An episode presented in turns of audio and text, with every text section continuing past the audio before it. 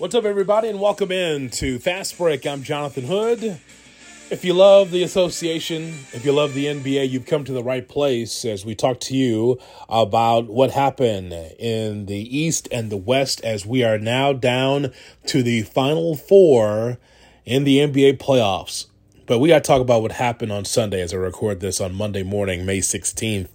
Fast Break brought to you by Illinois Media School in Lombard. You're looking to change your career? Whether it is digital, whether it's radio, television, whether it's social media, you can learn all the tricks of the trade in broadcasting by going to Illinois Media School Lombard. BeOnAir.com. It's BeOnAir.com. Or call 630-916-1700. Tell them Jonathan Hood sent you. You ready to start your new career? Check it out. Illinois Media School Lombard. BeOnAir.com. So here we are on Fast Break, and for you on the Cap and J Hood audience listening in our podcast as well, you can find Fast Break right here on the same app. Just scroll down. You could be able to find content that Chris Black and I have built together for Fast Break. Check it out right here on the ESPN Chicago app or wherever you get this podcast. So the playoffs on Sunday. Start with the Suns and the Mavericks because that's the thing that's the most stunning to me. How is it that the Mavericks beat the Suns by 33, a 33-point loss in Game 7. It is the biggest collapse I've ever seen in a Game 7 from a team that had so much fanfare, so much pyro and ballyhoo, so much hype around it, right?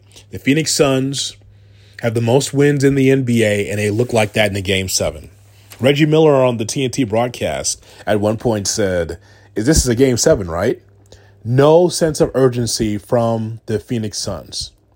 There was a time where Luka Doncic had as many points as the Suns at the half. Think about it. Doncic had 27 points and the Suns had 27 points. That's how bad it was. So there's a lot of speculation about the Suns. I respect Monty Williams as a head coach, and I think he's the right coach for the Suns. However, he puts it all on his shoulders, saying it's my fault I didn't have them ready. Look, man, you got a team filled with veterans, and it's admirable that Monty Williams, a good man who's trying to put it all on his shoulders, saying I didn't have these guys prepared. That's cool, but Chris Paul and Devin Booker and DeAndre Ayton and others, they were not ready to play Game 7, which I just don't understand. Like, there is no tomorrow in a Game 7. You and I both know that. Chris Paul at age 37.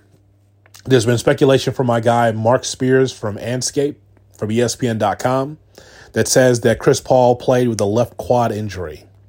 Well, whether he played hurt or not, it's the playoffs. And what I find interesting is that the last five games in the playoffs, Chris Paul had 47 points. He had 29 assists. He had 18 turnovers, and four times he went to the foul line. Hurt or not, Chris Paul is 37, and the clock is not turning back on Chris Paul. Chris Paul, the same Chris Paul, that on five different occasions led a team to a 2-0 lead. Once with the Hornets, when they were the New Orleans Hornets. Twice with the Clippers and twice with the Suns. Chris Paul, the point guard, as everyone likes to say. He's a guy here that has been terrific, definitely a Hall of Famer, right? I think we all know that he's a Hall of Fame talent. But I want to make sure it's very clear from my standpoint as a basketball fan that Chris Paul will not be defined by him not winning a championship. He's going to be defined for not showing up when it counts in big moments, when an opportunity to get to the next level. I'll always remember Chris Paul up to this point is someone who has a 2-0 lead and can't seem to maintain it because of injury or ineptitude or both at times with Chris Paul. He's 37. He's got a great eye. But the point is, though, is that the league is getting longer and faster at his spot. He's a small guard that, yes, he still gets the basket. Yes, he can still pass the ball. But as you see how the game has developed and how it's grown, you see point guards now that are as tall and as powerful as Giannis Antetokounmpo. Giannis is a center.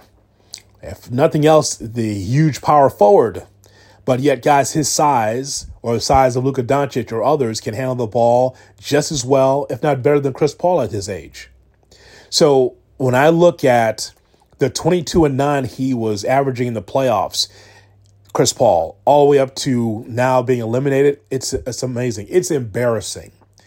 You know, as a basketball junkie as I am, college or pro, high school, whatever, right? As much as I love the game, you sit down and you get comfortable, right? Because it's Game 7. It's everything's on the line.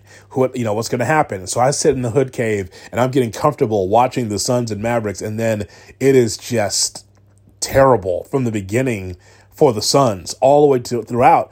And so what's tripping me out is, yes, it's on Chris Paul, but also Devin Booker too. It's also on DeAndre Ayton too. These guys disappeared.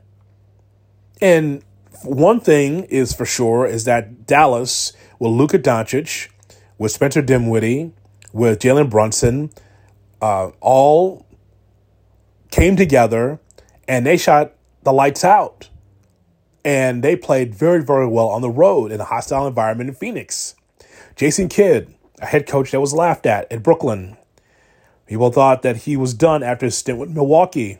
He has led this team to the Western Conference Finals. Now, what happens against Golden State, we'll find out. But I just want to give Luka his flowers because I know that everything is centered on the Suns. How come the Suns underachieved? And yeah, I'm scratching my head too because I can't believe that, right? I mean, it's not that the Mavericks couldn't win in Phoenix. It's just that we saw the ebb and flow in the series and we kind of thought, maybe Phoenix is going to be able to win this and finally be able to take on Golden State and see what happens. Because to me, even though there's 2 or 3 years left in the deal for Chris Paul, it still looks like to me that, hey, give them at least a shot, right? I mean, they've taken on Golden State before. It just didn't work out. But this is shocking, absolutely shocking how Phoenix didn't even show up to play against the Mavericks. Luka Doncic deserves his flowers, though, because Luka, it's good to see him, first of all, healthy enough to be able to lead, but he just played with a ruthless aggression. He put the pedal all the way to the metal and just floored it for a good half, and the Suns were just so dispirited, they had no way to come back in that ball game. Dinwiddie come off the bench, quality. Brunson's going to get paid here in the offseason. Another good player. But ultimately, I believe that Jason Kidd should get a lot of credit as the head coach because the defense has gotten better, which will be a hallmark of the playoffs when we get to the Eastern Conference. I'll talk about that in a little bit. But there was so much talk about Chris Paul today. And because he's the leader of the team, and this is no shot at Devin Booker, but Booker also should get a lot of blame. Ayton, who ducked the media, by the way, did not speak to the media after the game because he was so embarrassed. A guy's looking to secure the bag in the offseason. Good luck to that. Played like crap as well. So first, let's hear from Chris Paul. And then there's so much talk about the Suns because not just the loss, it's just how they lost. Shot clock at 5, Dinwiddie. A 3 over 8. God, a fourth 3 for Dinwiddie. And they're getting the swish with Ayton. We saw the 2 early threes by Luka on Ayton. Smith. It is number 1. And this is how the Mavs have been successful. Create the mismatch you want. Chris, at age 37, being in the league so long, you know these opportunities to win titles don't come around that often. And many people believe that this could have been your best chance. With that in mind, have you thought about that at all? And did it hit you a little harder when the buzzer sounded? This is a lost opportunity? Not at all. I said that last year.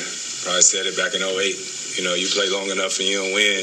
Every time you lose, they're going to say it was your best chance. But I think for me, us, we'll be right back next year. I'll tell you that much. I'm not retiring tomorrow, thank God. You know, hopefully I'm healthy, come back, but we'll keep playing.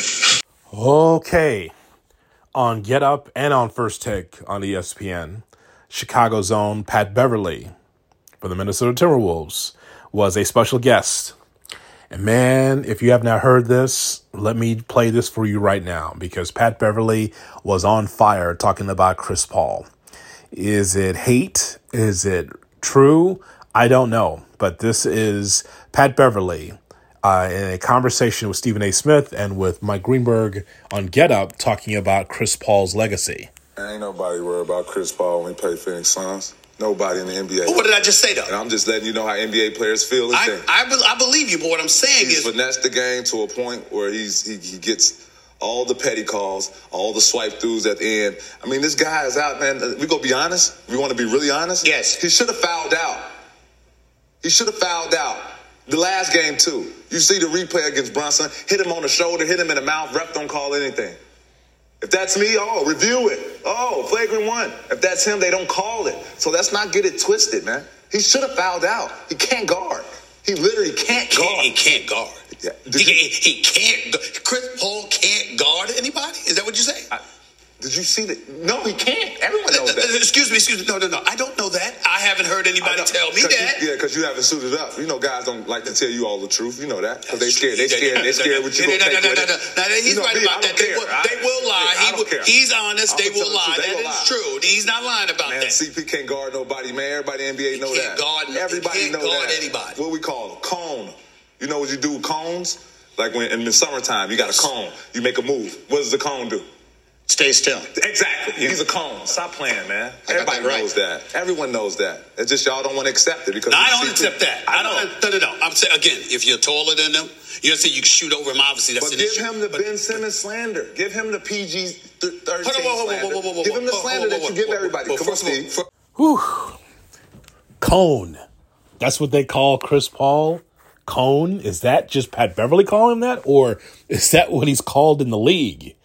That is rough. Again, we know that Chris Paul is great. We know that he's a great player, but boy, that is rough. That's something. Now, does he have diminishing skills? Well, yeah, he's 37. He's been playing for a long time. But in biggest moments, this is where he fades. I just laid out for you what CP3 has not done. Up 2-0, it's not necessarily just on him, but the teams that he leads, they don't seem to last very long. And so either him injured or him not being able to perform, well, either way, it's an L. So Pat Beverly was on with JJ Redick. And I got an issue with JJ Redick I'll get to if I can remember in just a second. But JJ Redick and Pat Beverly with Greenberg on the same show, Get Up, talking about how the Suns were eliminated from the playoffs after being routed in Game 7. More chatter.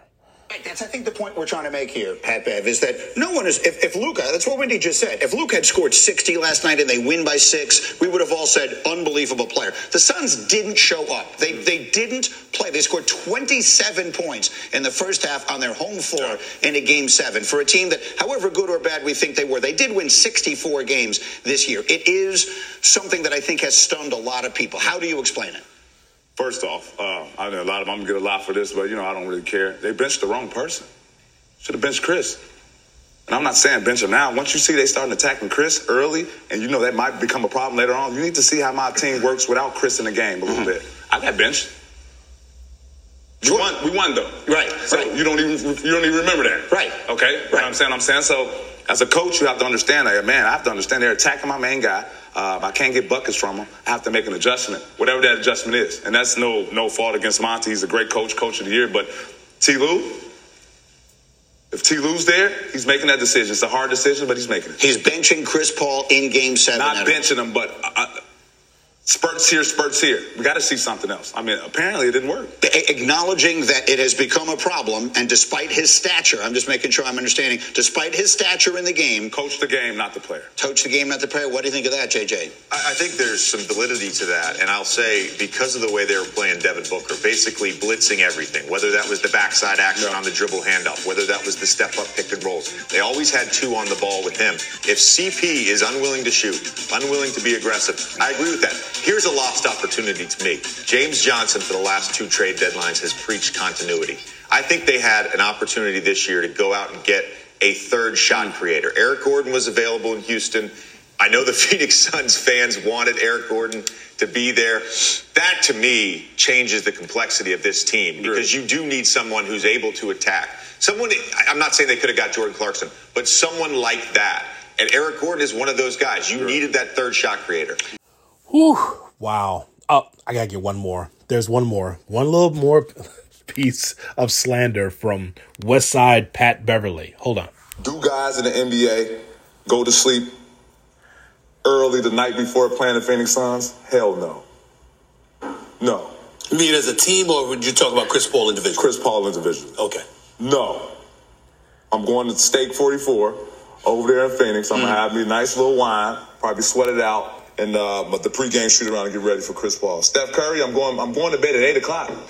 Mom, don't call me. My girl, don't call me. I'm locked in right now. It's two different monsters. Mom, don't call me. His girlfriend, don't call me. He's got to go to bed at 8 o'clock because it's Steph Curry. He's got to face him. That's the difference between him and taking on Chris Paul. It's pretty funny. Well, I'll just tell you this, that I'm not sure that the Phoenix Suns can win the NBA championship as is. I think that they need to be able to take a look at a few more shooters, but ultimately it is on Chris Paul. Chris Paul more than likely will be coming back. He has a huge contract, by the way. I mean, he got a balloon payment, a huge contract to really finish his career with the Phoenix Suns.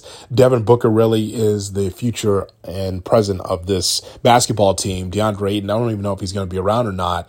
Mikal Bridges is a good player, but the Suns have some work to do. And if they want to be able to get up there with where Dallas is right now, or Golden State, or some of the other teams that are on the come in the Western Conference, they got to figure out what they want to do at lead guard for the future and have that person groomed for when Chris Paul either retires. It won't be this upcoming season, clearly, as you just heard. But they got to think about what life is going to be like next season. They might, once again, be at the top of the Western Conference as far as wins. They'll rest Chris Paul. They'll rest some players to get themselves in position. But when it comes to the postseason, what are the Suns going to do about it? And that's the big question. Of course, the Milwaukee Bucks have won twice in this building during the series. The impressive Game 1 victory.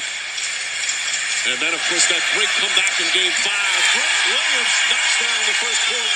And so Grant Williams is going to be wide open. It's just a matter of, does he make or miss? Tatum, another three. He's 4 for 4 from downtown. Celtics regain the lead.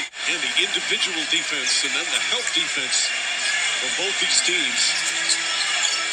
Final minute, first half. Grant Williams connects on a three.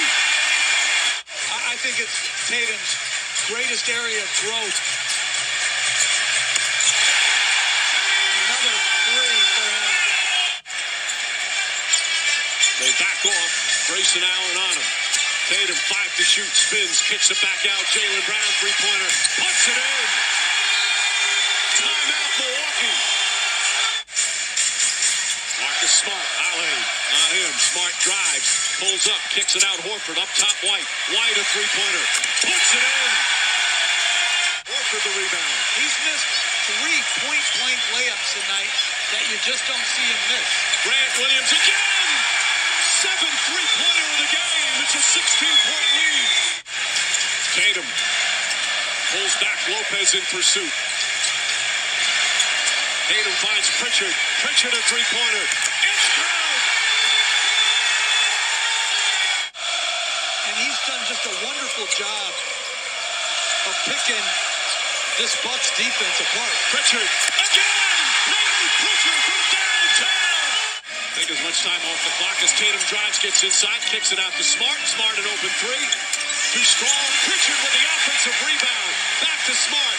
It's good. And there's certainly nothing guaranteed going forward, but they've taken advantage of the opportunity so far in these playoffs. Neesmith. Everybody in threes. The C's. The Boston Celtics defeating the Milwaukee Bucks 109-81 and another Game 7. I look forward to this game as well because I thought, boy, back and forth, you know, the Celtics are good, but yet the best player in this series is Giannis. And Giannis was a monster, no doubt. When you see the 25 points and 20 rebounds and 1 assist shy from a triple-double, a couple of steals, he went to the foul line 6 times, which is an issue. We'll get into it in just a second. But, man, what a game this was, too, because you thought Boston, there's no way that they'll be able to get around the hot shooting of Giannis and the things that he provides. I know there are some that are frustrated with Giannis because he barrels into dudes and he gets fouls. Hey, he's earned that, man. He's aggressive going to the basket. Those that are the most aggressive going to the basket deserve to have these calls. And Giannis is one of these, you know, big brutes that can get to the rim and be able to earn it at the foul line. He scored 25 points, and that was not enough. The reason why it wasn't enough is because the Celtics won the game with hot three-point shooting. Now, if you're a Bulls fan listening to this, I want you to listen very closely, because I'm going to make a juxtaposition between like the Bulls and the Bulls-Bucks series and the Milwaukee-Boston game from Game 7.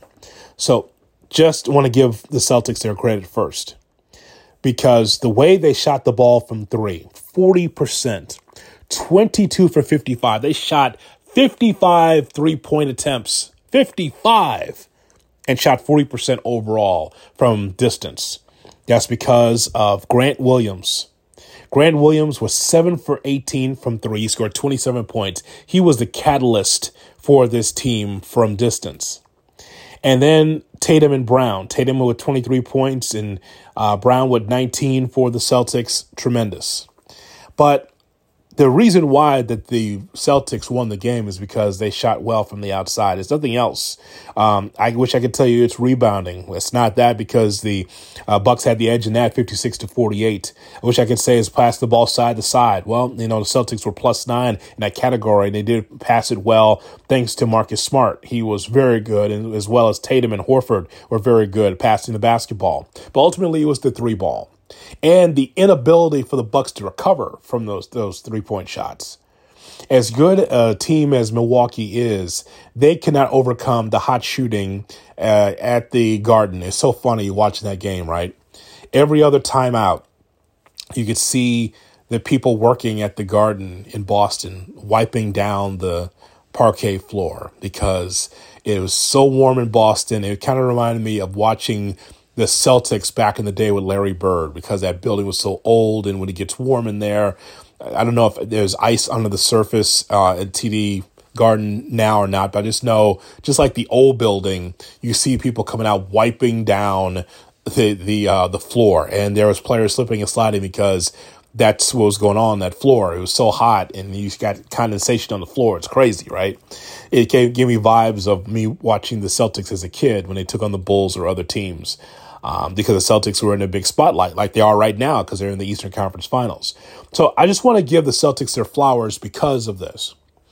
So I remember early in the season when people were wondering whether or not Brown and Tatum could be able to coexist. Could they be on the same team? Should they be broken up? Because they got off to such a bad start.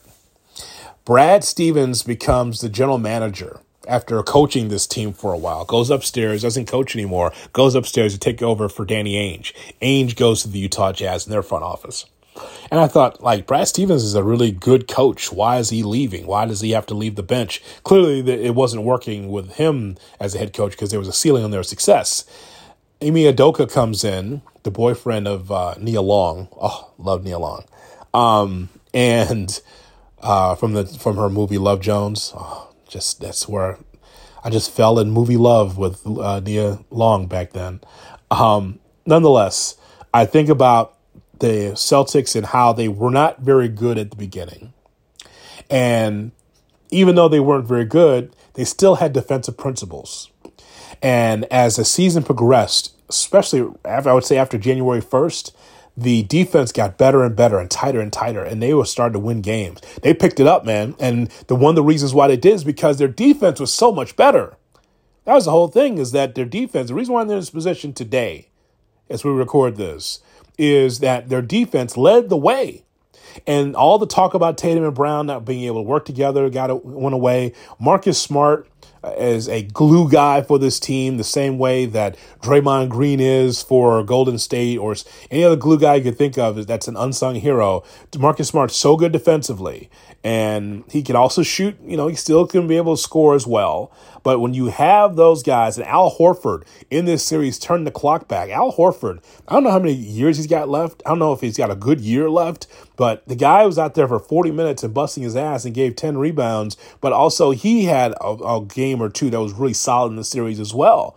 And then you go from there and just take a look at the Whites and the Pritchards and players like that, good role players that could be able to knock down threes. Pritchard in particular, he was 5 for 7 from the field, 4 for 6 from three at 14 points. That helped the Celtics in a big way. I remember, if you're a Bulls fan, you remember when the Bulls played the Celtics early in the season and the Celtics weren't very good. That's a whole different team you see right now. Now let's talk about Milwaukee, the champs. They were the defending champions, and now not anymore because they got bounced out. And we're going to hear from Giannis in just a second. So Giannis did everything he could to help this Bucks team. And I know my buddy Travis Wacker is somewhere on the West Coast, and he's from our office at ESPN Chicago, is not happy that his Bucks went from being champs to being bounced out in the semis. But it's not necessarily on Giannis. It's not. But you know, I noticed something about Giannis. Giannis was, he had a look like Kobe Bryant looked when Kobe got bounced out of playoffs. There's some frustration there with Giannis that makes me think that there's going to be more changes than I think in the office, in the front office. I think they're going to make some changes in Milwaukee, because the big glaring red light about the Bucks is that they didn't have Khris Middleton. Now, the Bucks were good enough to beat the Bulls without Khris Middleton. That was no problem. But there has to be more than just, hey, if Middleton's healthy, then the Bucks beat the Celtics. Maybe, maybe not. I don't know that. I just know that Middleton would have been a great help. But just the look on Giannis's face, it's more than just frustration. It was kind of like, okay, we worked all this, it was this hard, we come all this way to Game 7 to lay an egg in Boston. There was a look that I hadn't seen before. So when I look at this roster, and we'll get to that in just a second, I just want to point out something, that the parallel to the Bulls. I got so many notes here. I got so many notes about these series. Here's one that I wrote down. So in a Game 7 at a big spot, what do you need? You need shooting. You need scorers. You need to be able to control the game. What happened to Pat Connaughton and Grayson Allen? Now, those guys were stunning against the Bulls. The Bulls had no answer for Grayson Allen. But yet, Grayson Allen scores 1 point in Game 7. Along with 3 rebounds. Connaughton's out there for 32 minutes, and he had 2 points, 1 of 4 6 from the field. Both guys were negative for the Bucks. How do they not make shots? It's funny to watch Grayson Allen against the Bulls and then compare him to other teams that Grayson Allen takes on. It's funny watching Grayson Allen. You know, it takes a while for Allen to load up that three-point shot. He gets the ball. It's not a quick catch and shoot. It's catch and then shoot. It's not saying he's an old man out there, but the defense for the Celtics were so good that they closed the shade, the window shade on Allen so quickly for him to try to get the shot off. He went over 4 from 3, did Allen. So Allen, for a guy that can shot it well against the Bulls and some of the other teams, against the Celtics, not so much in a big spot. It took him a while to be able to load up and have confidence in that shot to knock it down. Same thing with Connaughton. Connaughton was 0 for 5 from 3, had 2 points. Ultimately, the three-point shot was the ball game because Celtics attempted 55 three-point shots and shot for a high percentage. And so I look at this roster, and I give you a couple examples, like Bobby Portis. Bobby Portis at 10 points and 6 rebounds. He's in 22 minutes. I don't know what Bobby Portis' conditioning is, but in a Game 7, in a jumbo lineup that Budenholzer could have put out there with Giannis and Lopez and Portis, and maybe that's too big for today's NBA, but Portis should have more than 22 minutes. I think that whatever his next team is going to be, if it's not Milwaukee, if it's someplace else, that guy's got to be playing more than 22 minutes. He's just in and out of the lineup, and I always feel sometimes he doesn't have a good rhythm. I don't understand that. I don't know why George Hill is on this team. I don't understand it either. Like, George Hill is an old veteran that's been there and done that, but he doesn't provide a lot for the Bucks. They got to change that. I look at this roster and I just say, man, this bench has got to change. I mean, it just has to. Now, when Middleton comes back, and Middleton and Holiday and Giannis really make up the big three, they got to figure out what they want to do with their shooting, and they got to be able to make some changes on their bench. I know that they might have some salary structure issues that they've got to be able to address, but if they want to get back up there again, and they'll be one of the favorites for sure, that's not good enough. Here's Giannis. It hurts. It kind of hurts not to win, but at the end of the day, like, the way my mom raised me, my dad raised me, like I'm a good human being, and I gotta, wish, the guy, and Tatum and his team, the best for them moving forward. I think they played great. They was able to win the series, and I wish him best of luck for him to continue playing great and lead his team to hopefully a championship. I think they're a great team. They have a great chemistry, and they have an opportunity to win one. So I told him that. Gave him my respect. He gave me his respect back, so that was it. These playoffs are going to be great. It's going to be great to see Golden State. Let's see if they can get back on track and get to the top of the mountain and compete in the finals. Klay Thompson, Jordan Poole, Steph Curry, Draymond Green. Looks like Steve Kerr will be back from coming out of COVID protocol, so he'll be available. And on the other side, man, the Heat. Ooh, the Heat. And the Celtics. I've always, if you've been listening to this podcast, I have been very high on the Heat all season being the quote-unquote best team as far as how they're tied together defensively, some of the principles of the Heat culture that they do. Yeah, it's a really solid team, but are they good enough to take on the Celtics, a team with some momentum? And they're a snowball rolling downhill, and they have been since the start of 2022. So we'll keep our eyes on that. Last thing I want to point out is something that JJ Redick said. I remembered, see? JJ Redick was on First Take with Chris Mad Dog Russo and Steph and Stephen A. Smith. And so they were arguing about Chris Paul. And Chris Russo said that Chris Paul is not a transcendent player. And JJ Redick made a comment. And Stephen A. Smith backed up the comment from JJ Redick. Now, tell me if this argument holds up. Is this a freezing cold, icy take about Chris Paul now that the Suns have gone home? Has Paul ever been first team all-NBA? Did Bob Cousy ever shoot over 40% from the field? Well, we understand that. Did he overshoot? Did he ever shoot over 40%? Probably 39, 40%. Different kind of game. Not once. Not once. That's fair. You also had 29 assists in an NBA game. Oh, well, he was being guarded by plumbers and firemen. Oh, come on. That is true. That's true. Doggy, if you have Bob Cousy, hello, point guard ever. There is no doubt, Doggy. He changed the game. Stop it. Stop it. He changed the game. Cousy did. Stop it. Chris Paul is one of the top 5 point guards. Chris Paul is one of the top 5 point guards in the history of basketball. I got to think about that for a minute. That seems a little strong for me. What? Yes. Okay.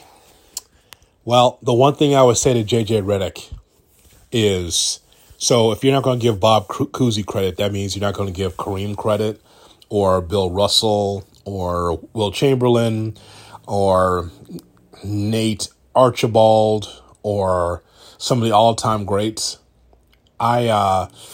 I heard that comments. I know what JJ was saying. He says that the athlete of today is different and in a lot of ways better than the athletes in the 60s. Listen, Chris Russo is a guy that will always lean on history, lean on players from the 60s and 70s, those that built the league to where it is today in 2022. So I get that. But if you're going to say that about Bob Cousy, that means that some of these other older guys that played in the 60s and 70s, they played against firemen and those that were not as important back then either. He said Bob Cousy was guarded by plumbers and firemen. So is that the case for those guys that helped build the league? Like a Bill Russell, 13 championships, 11 as a player, 2 as a coach. Is that same thing with Wilt Chamberlain? Is the same thing with Jerry West? Some of the all-time great players to ever play in the league. Look, I'm all for talking about the modern player and all for, trying to exalt what's happening in 2022 of basketball. I'm a big defender of watching the NBA today. I'm not one of these guys who's stuck in the 90s and said it was better. All the basketball is compelling. All the stories are compelling over the decades. But the idea that Bob Cousy is irrelevant because he was guarded by plumbers and firemen, were they as athletic as the player today? Clearly not. But you don't turn a blind eye to history. That's my point.